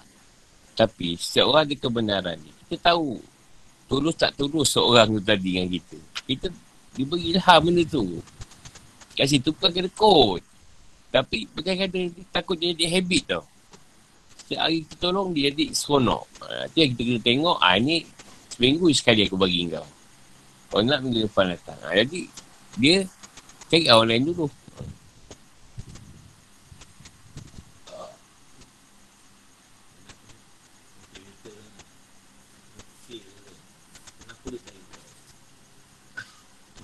Yelah Tuhan yang hantar. Dan masa Tuhan yang hantar tadi, macam mana ilmu kita menerima? Tuhan nak tengok kita macam mana? Ha. Contohlah, saya bagi. Dia kata nak RM50. Aku RM50 tak ada. Nah, RM10. Kau ambil. Besok datang ni nak RM50. Hari ni RM5 je. Usaha tak ada. Rokok ada. Nak rokok kan ada. Pedol lah selalu tu. Sebut nama sebab ramai yang kena. Ustaz pun pernah kena. Ustaz Wakun, Naomi. Lepas tu macam panggil dia, kau jangan datang muzakarah. Sebab kau boleh muzakarah, kau pau semua orang. Petang-petang kau beri pertama aku. Jadi kau gunakan title tu. Jadi kau jangan datang muzakarah. Semua orang kau pau dalam muzakarah. Kau yang tak datang, tak banyak datang. Kalau dah semua orang dia pasal RM10, RM5, tak sedap, bless. Dia bukan beli apa, beli AS tu. Ni bukan nak citarik orang. Tapi contoh, keadaan. Sebab kita ni orang baik tau. Bila baik, orang suka nak gunakan kita. Sebatan.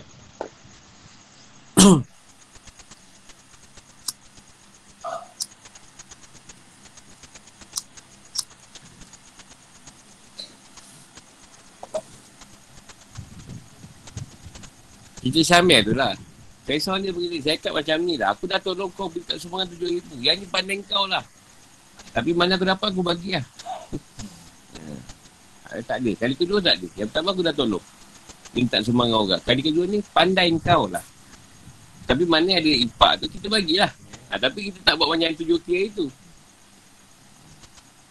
Itu cara mengajar orang. Sebab tu dia kesedap. Kesedap nanti lah. Dia seronok. Sikit-sikit hal kan ni. Telur tak ada. Nak beli telur pun minta.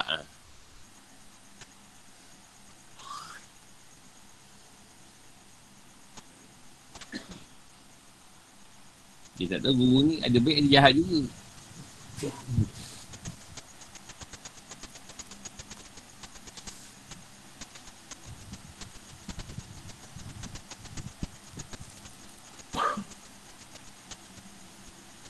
Soalan ni Ustaz?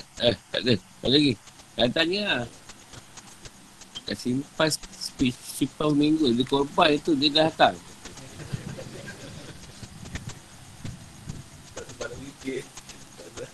Jangan fikir. Jangan fikir.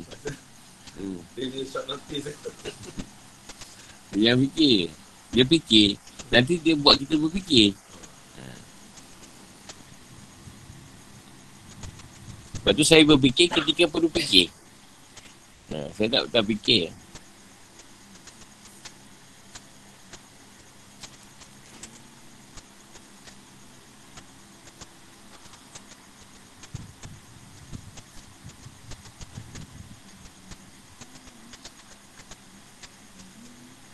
Contohlah kalau kita marah seorang, bila kita fikir, kita rasa kita nak bunuh dia tau. Kalau pemikiran tu wujud. Jadi cuba nafi. Jangan marah dia. Ini kena Allah dia buat macam ni. Ha, baru benda tu kosong. Kalau tak sebab nak membunuh. Ya. Ha, sebab tu, satu hal yang buruk. Jangan fikir sangat.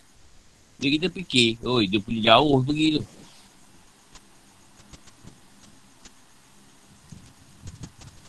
Kira seorang bila dia fikir, kira sampai sihir tu.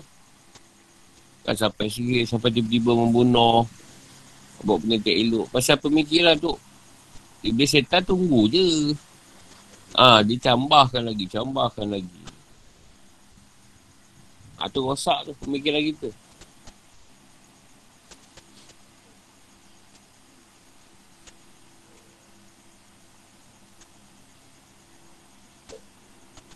Sebab tu Rasulullah tu bila isteri minta cerai, sebab nak minta nafkah, Rasulullah tak boleh bagi, Rasulullah kata senang lah, aku pun tak boleh nak beri kau orang. Ha, kau boleh aku ceraikan kau orang je lah, senang. Ha, tak nak pula. Ha, jadi, Rasulullah tak nak fikir macam panjang, pening nak fikir. Tak bagi tahu, hukum dah ada, semua dah ada, macam ni je lah. Aku pun tak perlu bagi, cerai je lah kata. Senang. Putuskan kan.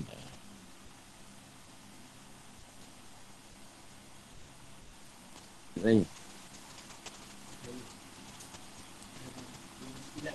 Ah.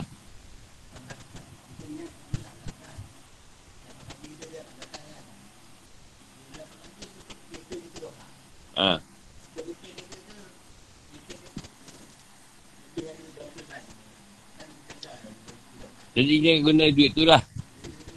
Ah, sebab zakat tadi atau zakat tu untuk diri sendiri dulu yang utama.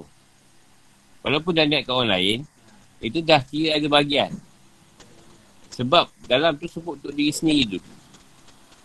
Kereta dia kita tak bergerak. Kereta kita, diri sendiri lah tu. Tapi dia pay kereta tu. Ha, kalau ada lebih kau nak bagi dia, boleh bagi. Tak ada. Tapi niat nak bagi dah ada, dah dapat pahala. Itu bukan cerita pahala. Tapi dah macam tu, niat baik, walaupun tak bagi, dah dapat pahala. Tu je. Atau dia macam mana, untuk diri sendiri dulu.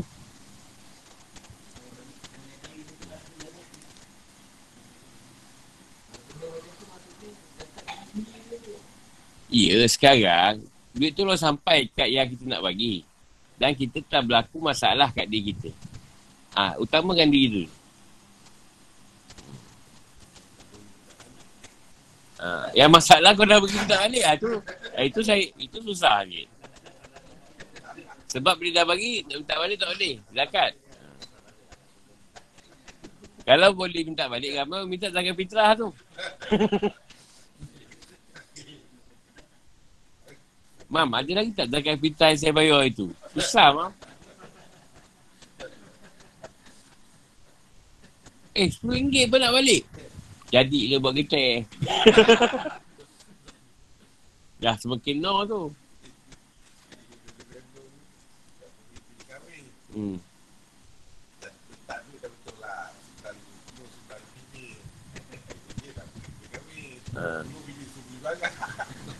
Selok lantai. Beri-beri. Tiba ketai. Kalau tak dengan ni, macam mana? Pergi balik. Akhir tu anak beri-beri. Tak apa. Dia cakap benar-benar. Tak ada masalah. Itu bukan zakat. Itu kira-kira impak je.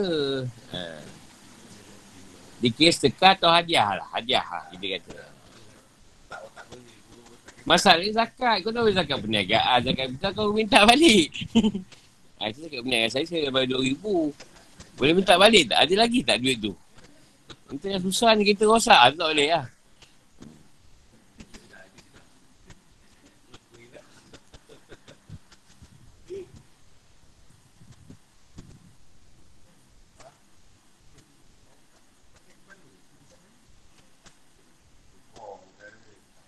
Sebab tu bila kita belajar, kita boleh buat keputusan pada keadaan tu tadi. Kita nak zakat. Bulan depan tak boleh bagi ke? Itu maksud dia. Bulan depan kalau hidup lagi, bagilah dia. Dan niat kan, anak tu simpan dulu. Esok hari tu bagi lah. Tak ada masalah pun. Orang tu tak kita zakat. Orang tu tahu tak? Apa masalah? Yang tahu Allah SWT je. Ada zakat tu untuk longkai sendiri. Zakat kat diri sendiri.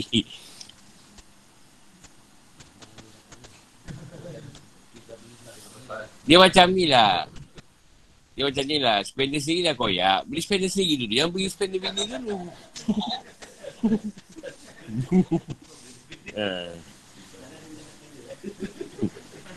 Kalau tak beli spender senang. Tak nak contoh.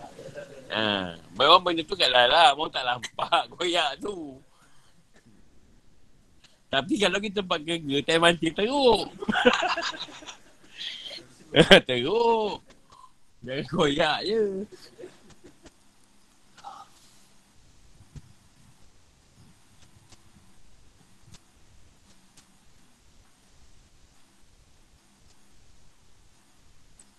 Ya Allah kata jangan mengenai diri sendirilah. Sebab tu dia diutukan Nabi apa? Nabi Yunus lah. Bukan nak mentikan tapi contoh pada kita. Aku beri kau jadi rasul. Martabat yang tinggi. Dah aku tak beri ramai pun murid. Kau tak puas hati orang tak ramai ikut kau pasal apa? Kan lah, dia tak puas hati pasal pengikut dia tu je yang ada dapat. Padahal sepatutnya dia suka. Senang kan? Senang kerja kan? Tak ramai. Tu apa tak bising pun dia tak ramai pengikut. Tapi dia fed up pula. Nak ngajar. Asyik orang tu je. Maksudnya Allah dah beri kita senang. Patut bersyukurlah kesenangan tu.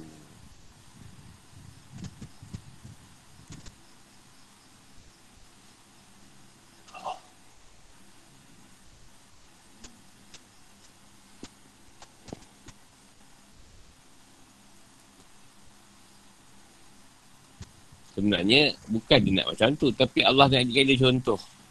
Jadi Allah letakkan dia macam tu. Jadi dapatlah kita contoh. Dan kau, katalah kau pilih kau jadi wali. Wali tugas senang. Tapi kau belagak pula. Ya Allah, bagilah tugas macam dia tu bunuh setan.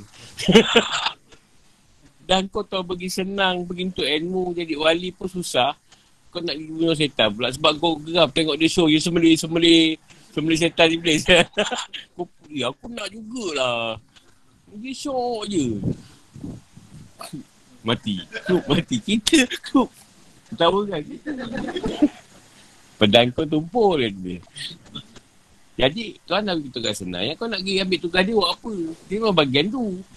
Kan banyak orang macam tu. Nampak orang sumber dia je. Kau dapat macam tu kan best. Maknanya Allah tak bagi semua orang benda tu. Bagai bunuh ni. Waktu tentu je. Kau pun nak juga.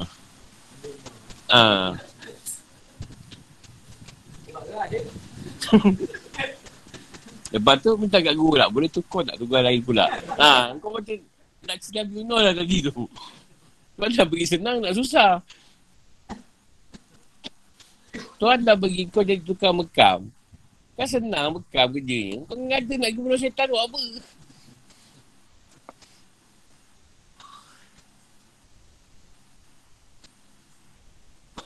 Jadi tu salah sendiri lah.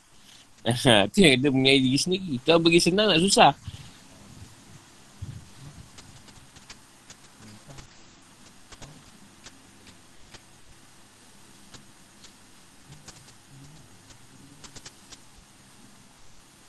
Jadi sebagai hamba dia, apa semua Allah dah bagi, apa yang dia bagi kita walaupun sedikit tu lah kita terima. Usahlah petikai kan. Nak lebih ke? Duduk darjat tinggi, nak turun rendah pula. Susah pula lah jadi wali ni. Jadi orang biasa je. Pun mengada-ngada lah tu. Itu mungkin masuk buruk rimau pula kau. Itu buruk rimau tak macam paus. Nabi Yunus paus, besar. Buruk rimau memang mati lah kau. Sebab tak pukul-puyuh.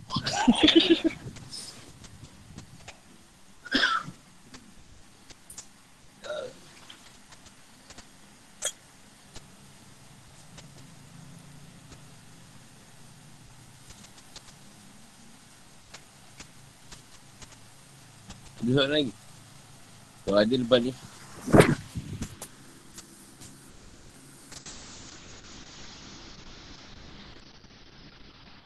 Sampai situ dulu. InsyaAllah jumpa malam esok. Assalamualaikum.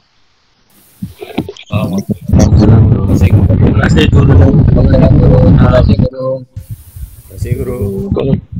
guru. Assalamualaikum. Terima kasih guru.